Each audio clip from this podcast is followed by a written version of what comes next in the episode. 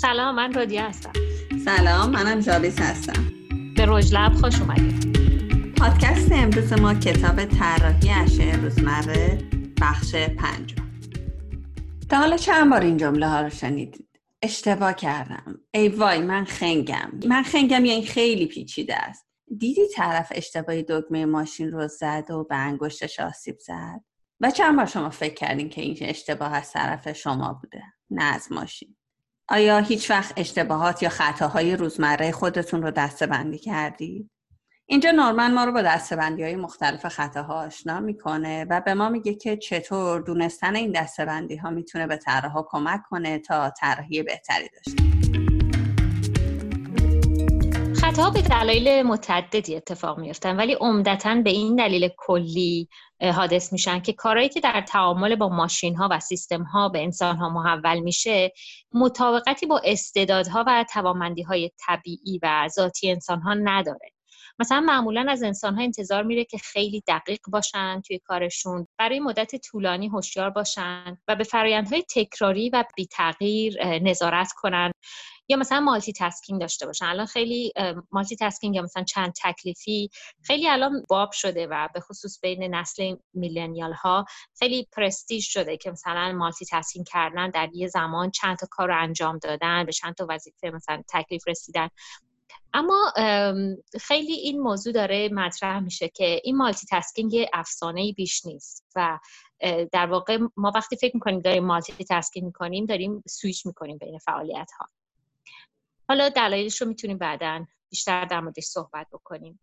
به هر حال ترجیح بند این بخش اینه که در اکثر مواردی که یه سانحه اتفاق میفته همه دنبال یه فرد مقصر میگردن و فرایند پیدا کردن دلیل سانحه با پیدا کردن این آدم مقصر متوقف میشه. نورمن میگه اینجا دو تا اشتباه پیش اومده. یکی اینکه اول فکر می‌کنن که حادثه فقط یه دلیل داره هر حادثه ای و دوم که روی انسان ها به عنوان دلیل حادثه تمرکز می‌کنن. و با پیدا کردن مقصر اصلی به تحقیقاتشون پایان میدن. در صورتی که در تحلیل دلیل ریشه یا همون روت کاز انالیسیس باید ببینیم که اولا چرا خطا صورت گرفته و اینکه شرایط به وقوع پیوستنش چی بوده و مهمتر از اینکه چرا اون شرایط به وجود اومده. و اولین قدم هم توی فهم این شرایط شناختن انواع خطا و اشتباه و دسته‌بندیشونه. توی این کتاب از سه کلمه error mistake و slip استفاده شده. ما سعی کردیم برای سه تا سه تا کلمه مشخص بذاریم که وقتی هم تکرار میشه بدونیم که منظور چیه. error رو خطا ترجمه کردیم mistake اشتباه و slip به عنوان لغزش یا خطای سهوی. دو دسته‌بندی عمده خطای همون error mistake و لغزشه. لغزش همون خطای سهویه و وقتی که ما هدفمون انجام یک کاریه ولی خب یک کار دیگر انجام بدیم حالا به دو دلیل. یا فکر نمی کنیم و از نظر عملی کار خطا انجام میدیم. مثل اینکه فکر کنین قهوهتون رو می‌گیرین دستتون از یخچال شیر در میاره میریزین تو قهوه. و به جای اینکه شیر رو بزنین تو یخچال قهوهتون رو بزنین یخچال. این مثلا یه لغزشه یه خطای سهویه و یا اینم که در اثر حواس پرتی اتفاق میفته مثلا یادمون میره شیر گاز رو خاموش کنیم. که این هم بازی خطای سهویه. اما اشتباه ها که یه کمی بنیادی تر هستن به این دلیل اتفاق میفتن که یا ما هدفمون رو غیر صحیح انتخاب می‌کنیم یا اینم که برنامه ریزی صحیحی برای رسیدن به اون هدف نداریم. و به همین دلیل هر چقدر که این مراحل کوچیک رو درست انجام بدیم بازم به اون نتیجه مطلوب نمی‌رسیم. چون که مشکل نهاییمون نمی‌تونه رفت بشه به دلیل اشتباه بنیادی در هدف گذاری و برنامه ریزی و اینم به سه دسته تقسیم میشن. یا بر اساس قانون هستن رول بیست یا دانش محور یا نالج بیس و اینم که مموری لپس یا خطای حافظه. حالا تو چند تا مثال خوب داشتی در مورد این انواع اشتباهات؟ یکی از اشتباهاتی که ممکنه اتفاق بیفته اینه که حالا همون خطای حافظه از خیلی وقتا ممکنه در شما پیش بیاد که ماشین رو ببرین تعمیر. و مکانیک درست تشخیص نداده که چه اتفاقی افتاده چه مشکلی پیش اومد. در حقیقت مکانیک هم اول تو حل مشکل اشتباه کرده. نمی‌دونسته که موتور مثلا اشکال نداره. مشکل از جای دیگه بوده ولی فکر کرده که موتوره که اشکال داره. این شخص اشتباهی که انجام داده ممکنه تا یه مرحله خیلی طولانی متوجه نشه. مورد دیگه ای که در مورد نالج بیس بود. خیلی وقتا مثلا آشپزی می‌کنیم. مثلا نوشته درجه فر روی 200 درجه سانتیگراد باشه. خب 200 درجه سانتیگراد میشه 400 درجه فارنهایت. ولی خب مثلا ممکنه با به اون نکته که بحث فارنهایت یا سانتیگراد توجه نکرده باشیم. این درسته که این بر اساس اطلاعات ناکافیه. درسته اینه که knowledge-based ه آره بر اساس اطلاعات ناکافی. یا قسمت هایی از اطلاعات ممکنه کاملا از دست رفته باشن. یعنی ما توجه کافی بهشون نکرده باشیم. knowledge-based در objective بر اساس اطلاعاتی که به ما داده میشه. ولی memory lapse خیلی subjective تره. یعنی بر اساس اون اطلاعاتی که تو مغز ما هست. حالا انواع لغزش ها چی هم؟ تو در مورد این حرف زدی که انواع لغزش ها می‌تونه بر اساس رفتار باشه و بر اساس حواس پرتی یا همون مموری لپس باشه. چیزی که دوباره نورمن در موردش حرف می‌زنه میاد یه دستبندی دیگه از لغزش ها به لحاظ رفتاری هم داره. یعنی میگه که مثلا یه سری لغزش ها لغزش های ضبط شدن یا کپچر سلیپ که مثلا وقتی که ما یه سری عدد رو میشماریم یه وقتایی میگیم یک دو سه چهار پنج شش هفت نو سرباز بیبی شاه. ذهن ما به خاطر اینکه این قسمت اول هر دوتا یکسانه ممکنه یه دفعه ما این اشتباه بکنیم که به جای اینکه بگیم ده دوباره مثلا سرباز بیبی شاه. خیلی وقتا برای ما پیش اومده مثلا زیاد بازی کارت کردیم. ممکنه این تو ذهنمون این یکی اولویت بیشتری داشته و مثلا یه دفعه نمیدیم به شمارش ادامه بدیم. حالا برای دوستایی که با زبان ایتالیایی آشنا هستن یکی از دوستان من که دانشجوی معماری بود توی یکی از پرزنتیشناش اومده بود در مورد طبقه اول دوم و سوم توضیح بده. گفته بود که پیانو پریمو پیانو سکوندو پیانو کنتورنو. اون کنتورنو طبقه سوم نمیشه. کنتورنو داستانی که در مورد منوهای غذا توی ایتالیا وجود داره که پریمو سکوندو و کنتورنو کنار هم دیگه قرار می‌گیرن. سایت دیششون رو در واقع. آره. احتمالا اون دوست من خیلی گرسنش بوده که به جای تعقیص از کنتورنو استفاده کرد. حالا خب به دستر نرسیده. دقیقا دولچه. طرح بعد از روش هایی که مراحل اولیه یکسان دارن اصولا پرهیز کنن. که یه همچین لغزش هایی که بهش capture slipping اتفاق نیفته. یعنی کاربر دیگه تو اون دور آشنا نیفته که بعدش هم بقیه مراحل هم طبق عادت انجام بده درسته؟ درست. و بعدی لغزش توضیحات مشابه هست. انگلیسی این چی میشه رودیا؟ description similarity slips یکی از مثالاش اینه که یه نفری از حالا داشته میدویده بعد میاد خونه با لباس عرق کرده و خسته میاد لباسشو در میاره تیشرتشو میاد پرت کنه توی سبد لباس. به جای اینکه تو سبد لباس پرت کنه یه دفعه تو کاسه توالت پرت می‌کنه. که اون مشابهت شکل سبد لباس با اون کاسه توالته. که منجر به این اشتباه شده. لغزش بعدی لغزش های حافظه است. مثلا یه کپی می‌گیریم از شناسنامهمون و شناسنامه رو می‌ذاریم تو دستگاه کپی میمون و یکی از مثال جالبی که می‌زنه مثال آبربانکه. که میگه که آدما خیلی وقتا به خصوص قدیما که دستگاه ها هزار بار نمی‌گفتن کارتتون رو فراموش نکنین این اتفاق میافتاد که می‌رفتیم از آبربانک پول بگیریم و کارتمون رو ممکن بود جا بذاریم اونجا. و خب جالبه که نورمن میگه که اغلب کارت رو جا میذاشتن پول رو جا نمیذاشتن. به خاطر اینکه دلیل رفتنشون توی آبربانک این بود که پول برداشت کنن. و خب این پول فراموش نمی‌شد ولی کارت که این وسیله بود برای برداشت پول فراموش می‌شد. و من توی ایران وقتی هم که کارت سوخت اولش اومده بود خیلی اینو جا میذاشتن و چقدر مشکلات فرهنگی به وجود اومد. و فکر کنم خیلی هم یه سیستمای خیلی خلاقانه ای دارن برای اینکه یادشون نره.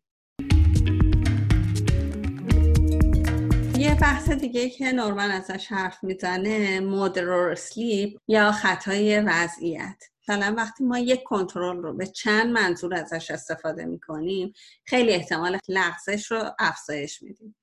مثلا توی ساعت مچی به خصوص ساعت های مچی قدیم یه پیچ همه تغییرات رو انجام می‌داد. ساعت رو باش تنظیم می‌کردیم تاریخ روز رو باش تنظیم می‌کردیم. حالا خیلی چیزای دیگه هم ممکن بود اون ساعت داشته باشه که باش تنظیم کنیم. و خیلی وقتا مثلا می‌خواستیم ساعت رو تنظیم کنیم یه دفعه تاریخ رو تغییر می‌دادیم. و در سری می‌شد برای اینکه هی تاریخ باید می‌رفتیم تا آخرین روز ماه تا برسیم به اون روزی که تاریخ به اون روز بود. ها باید از بروز لغزش جلوگیری کنن و حالا نه تنها از بروز لغزش جلوگیری کنن و یا پیش بینی کنن که چه لغزشی که ممکنه اتفاق بیفته موقع بروزش هم اونو تشخیص بدن و اصلاح کنن.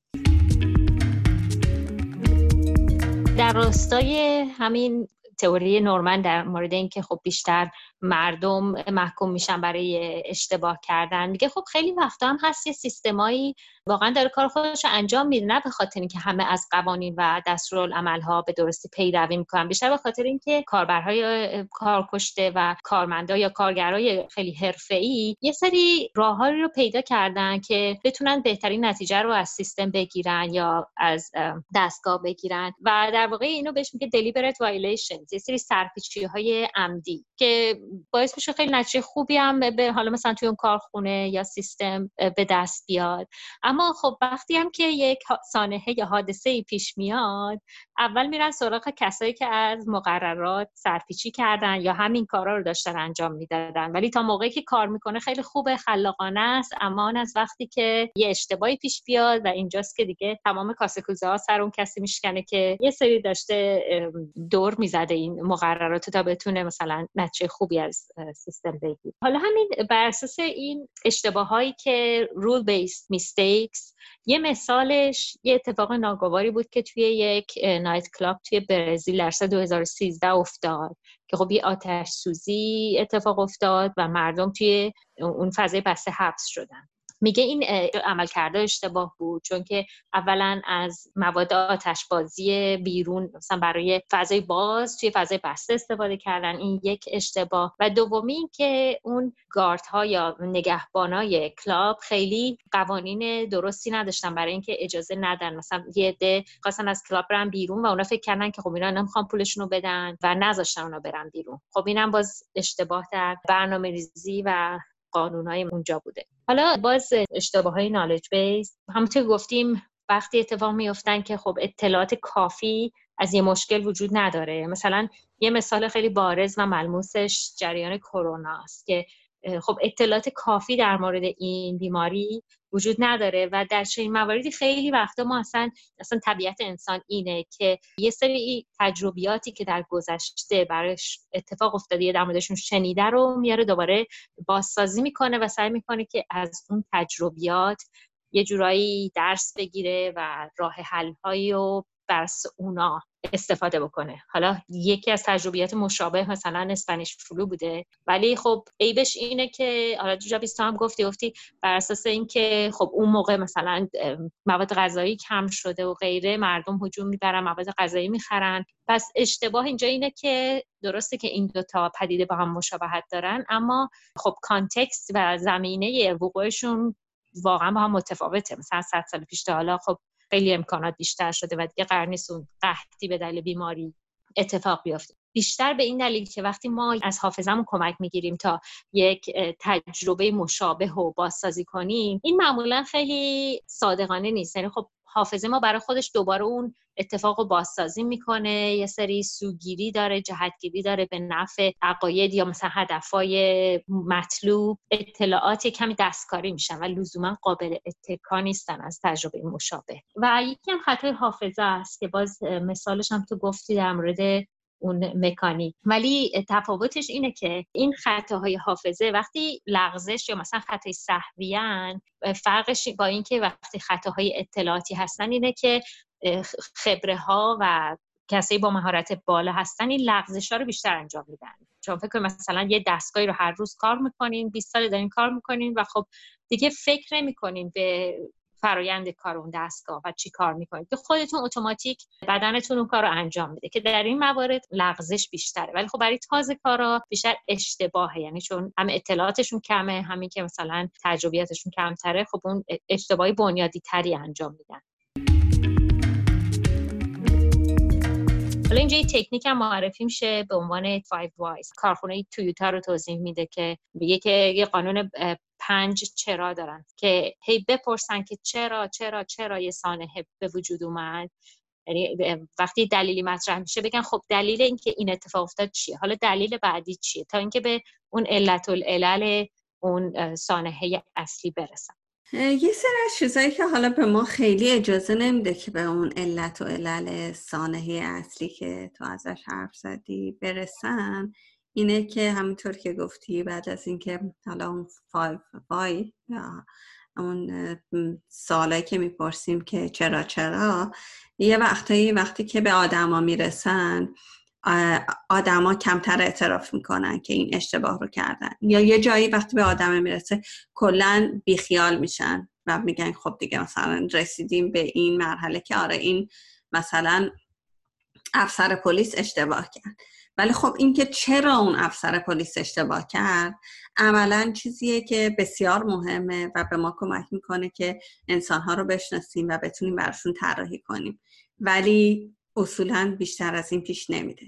یکی از دلایلی که بیشتر از این پیش نمیره فشارهای سازمانی و فشارهای اجتماعی. نمی‌دونم واقعا کدوم سازمان دوست داره بگه که کارمندای من اشتباه می‌کنن. اصولا همه می‌خوان بگن که ما بهترین کارکنان رو داریم و فشارهای اجتماعی منجر میشه که اینا روی خطاها سرپوش بذارن. گاهی اوقات حتی هیچکس از اونا با خبر نمیشه و این می‌تونه خیلی خطر آفرین باشه. یکی از مثالاش سانحه‌ای بود که توی سال 1977 در یکی از جزایر قناری بین دو تا هواپیمای بوینگ از شرکت KLM و پن امریکن اتفاق افتاد. و منجر به کشته شدن 583 نفر. شد به این ترتیب مرگبارترین سانحه هوایی تاریخ رقم زده شد. جاویز حتی این سانحه باعث شد که تغییرات اساسی و موندگاری بر روی صنعت هوایی و استاندارداش به وجود بیاد. دقیقا. توی این سانحه دو تا هواپیما روی باند فرودگاه در حال که هر دوتاشون برای بلند شدن آماده می شدن با هم برخورد کرد ما یه مقدار در مورد این حادثه کنجکاف شدیم یه سری ویدیو در موردش نگاه کردیم و دیدیم که چقدر جزئیات در موردش وجود داره. حتی ثانیه به ثانیهش بررسی شد. همطور که در این بخش در مورد عوامل وقوع سوانه صحبت کردیم توی این حادثه هم عوامل متعددی وجود داشت که دست به دست هم دادن و این اتفاق افتاد. مثلا مه قلیز یکی از اون عوامل. یکی دیگه از عوامل مخدوش شدن ارتباط صوتی بین برج مراقبت و کابین هواپیما و به این ترتیب که وقتی برج مراقبت به هواپیمای KLM دستور میده که صبر کنه این پیام به درستی شنیده نشد. و کاپیتان با اینکه کمک خلبانم بهش یه گوش زدی می‌کنه باز به راه خودش ادامه میده. و خب هم سنگین بود و دو تا هواپیما همدیگر رو ندیدن و با همدیگه برخورد کردن. اما جدا از این مسئله فنی شرایط خاص دیگه ای وجود داشت که روی تصمیم گیری این افراد تاثیر گذاشت. حالا اون شرط خاص چی بود؟ اون روز به دلیل یه سری حوادث تروریستی توی جزیره اصلی یعنی لاس پالماس تمام هواپیماها به جای اون جزیره توی جزیره فرعی تر به نام جزیره تنریف فرود اومده بودن و همشون از زمان بندی عقب بودن و به همین دلیل یه فشار روانی روشون بود. اما از یه طرف یه سری فشارهای فرهنگی هم وجود داشت. مثلا کاپیتان KLM یه کاپیتان خیلی شناخته شده و کاربلد بود. اگه سرچ کنین عکسشو می‌بینین عکسشو روی مجله های KLM اون زمان. و خب کمک خلبان درجه خیلی پایین نسبت بهش داشته.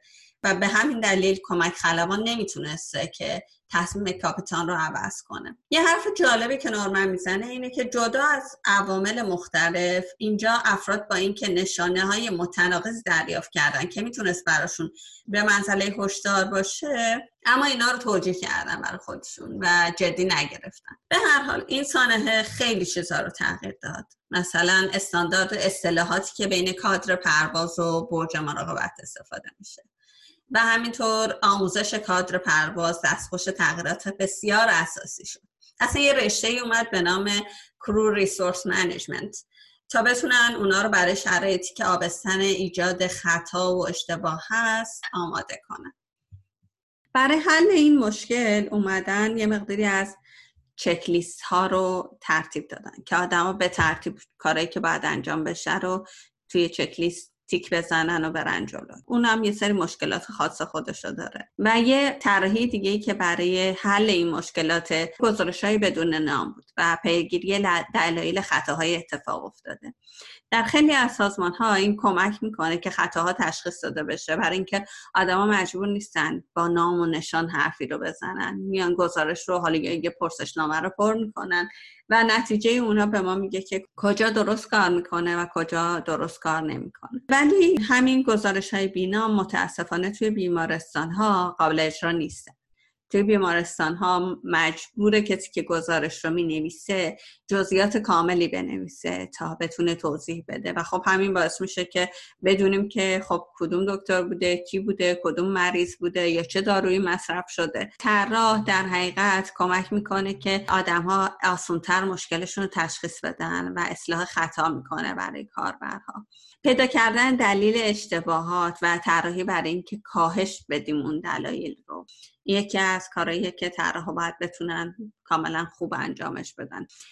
یه جا میگه وقتی دستگاهی اجازه به شما میده که خطا کنین می‌ذاره که خطا کنین اون دیزاین بده. ولی اگر این باعث بشه اصلا ماشین بشه یا یه جورایی تهییجتون کنه که خطا کنین این دیگه دیزاین افتضاحه. نورمن میگه که وقتی که یه حادثه اتفاق میفته تمام خبرگزاری ها کانالای رادیو تلویزیون مدام دارن ازش صحبت می‌کنن. کی مقصره؟ نم رو دادگاهش تمرکز می‌کنن و خب یه موج خبری ایجاد میشه. و بالاخره یکی رو این وسط مقصر می‌دونن و تموم میشه میره می‌فهمن مشکل چی ولی خب آژانس خبره تحلیل سانحه اونا همچنان به تحقیقات خودشون ادامه میدن. کاری ندارن که خب موج خبری تموم شد. و معمولا هم وقتی به اون علت اصلی می‌رسن کسی علاقه هم به شنیدنش نداره. اگه که یه جایی وقفه اتفاق بیفته منجر به لغزش میشه. و حالا با اون صحبتی که تو ابتدای این بحث کردی در مورد انجام دادن چند تا کار توی یک زمان خیلی می‌خونه این که خب انجام دادن چند تا کار توی زمان به نظر من اون وقفه رو ایجاد می‌کنه و باعث لغزش میشه. دقیقا. مغز ما یعنی پردازش خداگاه مغز ما در هر ثانیه بین 50 تا 60 بیته که بدن انسان در هر ثانیه 11 میلیون بیت داده میفرسته به مغز ما. و این مغز ما فقط همون 50 تا 60 بیت رو آگاهانه process می‌کنه و پردازش می‌کنه در واقع. حالا می‌رسیم به همون بحث نورمن که میگه اکثر قریب اتفاق افکار ما ناآگاهانه هستن. حالا این مثال پنیر رو که خیلی هم بهش علاقه داری تو. من علاقه ندارم. تو علاقه داری که یه دونه عکس بیشتر تو این کتاب پیدا نکردی. می‌دونی علاقه من به مثال پنیر بیشتر به این دلیل که هی دنبال عکس میگشتم تو کتاب. چون مثلا من دیگه حالت بوک مارکم این عکسای کتاب. میگم خب حالا تا این عکس بخونم بعد که استاپ می‌کنم. بعد ولی این بخش اصلا عکس نداشت. همش مطلع بود. و من وقتی به این عکس پنیر رسیدم خوشحال شدم. ولی مثال جالبی واقعا. مثال پنیر در مورد اینه که در یه سیستم خوب هر خطایی لزوما به سانحه منجر نمیشه. چطوری؟ با متوقف کردن اشتباه ها در مراحل مختلف کار و جلوگیری از منتقل شدن طبعات خطاها به مراحل بعدی. این روش رو کتاب از طریق استعاره پنیر سوئیسی توضیح میده. به این ترتیب که اگه یه ورقه پنیر سوئیسی رو در نظر بگیریم که حفره های متعددی در سطحش هستن اگه فکر کنید که هر ورقه پنیر فقط یکی از مراحل و موقعیت دستگاه در کل طول انجام فرایند هست و هر حفره هم یه خطاه حالا ما اگه این ورقه پنیر رو که نماینده هر موقعیت دستگاه هستن پشت سر هم قرار بدیم اگر حفره های هر ورقه در راستای ورقه دیگه قرار بگیرن و تا آخر همجور ادامه پیدا بکنه بازنمایی وضعیتی که در اون خطاها در یک مرحله متوقف نمیشن. یعنی یه حفره همجوری تا آخر مراحل ادامه پیدا می‌کنه و یک خلایی رو توی کار سیستم ایجاد می‌کنه. و در این شرایطی که این خطا ادامه پیدا می‌کنن و منجر به ساینه میشن. اما اگه این حفره ها در ورقه بعدی یا جاشون عوض بشه یا کوچیکتر بشن نشون دهنده اینه که یه خطا کنترل میشه در مرحله بعدی. در یه سیستم خوب ممکنه که خیلی خطا و نقصه مختلف به وجود بیاد خیلی طبیعیه. ولی اینا لزوما نباید به سانحه منجر بشن. چون در یک ردیف قرار نمی‌گیرن و تمهیداتی برای متوقف کردنشون یا در سیستم یا در نحوه کنترل کردن سیستم وجود داره. نورمن توصیه می‌کنه که برای رسیدن به چنین مدلی اولا ورقای پنیر رو زیاد کنیم و دوما که تعداد حفره های خطا رو کم کنیم. یعنی افزایش مراحل و کم کردن خطاها. و در نهایت هم کاری بکنیم که در صورت زنجیره ای شدن خطاها سیستم به فرد اپراتور این رو هشدار بده که یه خطایی هست که داره همینجوری مرحله به مرحله میاد جلو و ممکنه که به یه سانحه بعدی منجر بشه. کلی نویسنده اینه که وقتی یه سانحه اتفاق میفته یا یه مشکلی پیش میاد همه به دنبال یک فرد مقصر میگردن. اما این چیزی که دنبالش میگردن از همه نظر اشتباهه. اول اینکه عدد یک اشتباهه. به این دلیل که هیچ وقت یه عامل به تنهایی به یه سانحه منجر نمیشه. دوم اینکه دنبال انسان خطا کار میگردن. اما مشکل اینجاست که ما معمولا یا کارهایی که خلاف طبیعت انسان هستن بهشون میدیم یا دستورالعملا خیلی با واقعیت جور در نمیان. و در نهایت اینکه دنبال مقصر گشتن و تقصیرها رو به گردن یه نفر انداختن مشکل اصلی رو همچنان حل نشده باقی می‌گذاره و در آینده دوباره ممکنه که این مشکل ایجاد بشه. میگه معمولا یک فرد رو پیدا می‌کنن یا جریمه نقدیش می‌کنن یا بیشتر آموزشش میدن. اما هیچ کدوم از اینا راه حل اصلی نیست. اولش هم به این نکته کلی اشاره می‌کنه که در طراحی خیلی تاکید بر محدودیت های فیزیکی میشه. مثلا مرجع نویفرد که کتاب قطوره که اختصاصا به موضوع رابطه فضا و فیزیک انسان می‌پردازه. اما میگه در مورد محدودیت های ذهنی انسان سوء تفاهم کامل وجود داره و کمتر کسی میاد در این باره صحبت می‌کنه. بعد از اون روش تحلیل ریشه ای رو مطرح می‌کنه که توضیح دادیم و کتاب برای روشن کردن محدودیت های ذهنی انسان انواع خطاها لغزش ها و اشتباهات انسان ها رو دسته بندی می‌کنه و با ذکر مثال شهر میده که به نظر من به طراح تمام این مثالات توانایی اینو میده که خودش رو جای کاربر بذاره و از این طریق بتونه احتمال وقوع اشتباه رو با تمهیداتی که در طراحی محصول به کار می‌بره کمتر کنه. یکی از مفاهیم تکرار شونده در این کتاب اینه که طراحی برای شرایط مساعد کار آسونیه. هنر اونه که طراحی ما بتونه در شرایط بروز مشکل جوابگو باشه. در جایی میگه بعضی سیستم ها یه مجموعی از مشکلات رو تلمبار می‌کنن. حالا چجوری این کارو می‌کنن؟ اولا اشتباه کردن رو برای کاربر آسون می‌کنن. دوم اینکه تشخیص اشتباه و از اون بدتر تصحیحش رو غیر ممکن می‌کنن و میگه که اصولا نباید یه اشتباه کوچیک باعث آسیب جدی و فراگیر بشه. خب اشتباه پیش میاد ممکن در هر سیستمی پیش بیاد ولی طراحی خوب اونیه که جلوی این اشتباهات گرفته بشه. که حالا مثال پنیر سوئیسی هم در این رابطه بود. به حال نکاتی که باید در این راسته رعایت بشن اینا هستن. اول درک عواملی که منجر به خطا میشن و به کارگیری تمهیدات طراحی برای به حداقل رسوندن اونا. بررسی کنش های مورد نیاز از نظر آسون بودن قابل فهم بودن و اینکه با عقل سلیم جور در بیان یعنی ما بررسی کنیم ببینیم کاربر باید چه کاری انجام بده و ببینیم واقعا این کارا با طبیعت انسان یکی می‌خوره و یا انتظارات بیش از حده. سوم اینکه برگشت به حالت قبل رو امکان پذیر کنیم. یعنی مثال بارزش کنترل زی هست. مثل آندو کردن توی نرم افزارها. بتونیم یه جوری برگردیم به مرحله قبلی. و انواع می‌تونه طراح خیلی هم خلاقیت به خرج بده در این زمینه. مثلا من یاد اون حالا undo که همه نرم افزارا دارن control Z ولی یه دستوری هم تو اتوکد هست به نام OOPS O O P S که می‌تونی آخرین object ی که پاک کردی رو دوباره برگردونی. یعنی به غیر از اینکه آخرین کاری که انجام دادی ولی آخرین object هست شده. یعنی خیلی کارا میشه کرد که توی برگردوندن به حالت قبلی هم بتونیم مثلا option های زیادی رو به کاربر ارائه بدیم. حالا اومدیم یه خطایی هم صورت گرفت. ما باید بتونیم کاری کنیم که کاربر راحت تر از خطای صورت گرفته آگاهی پیدا بکنه و اصلاحش هم آسون تر باشه. حالا یه مثال از این شاید برای شما هم پیش اومده. مثلا نرم افزار یه اروری میده یا یه سوالی می‌پرسه ولی این پنجره حالا به هر دلیلی پنجره ارور زیر پنجره دیگه مخفی شده. یعنی شما هی اون دستور رو تکرار می‌کنین ولی پنجره ارور رو نمی‌بینین.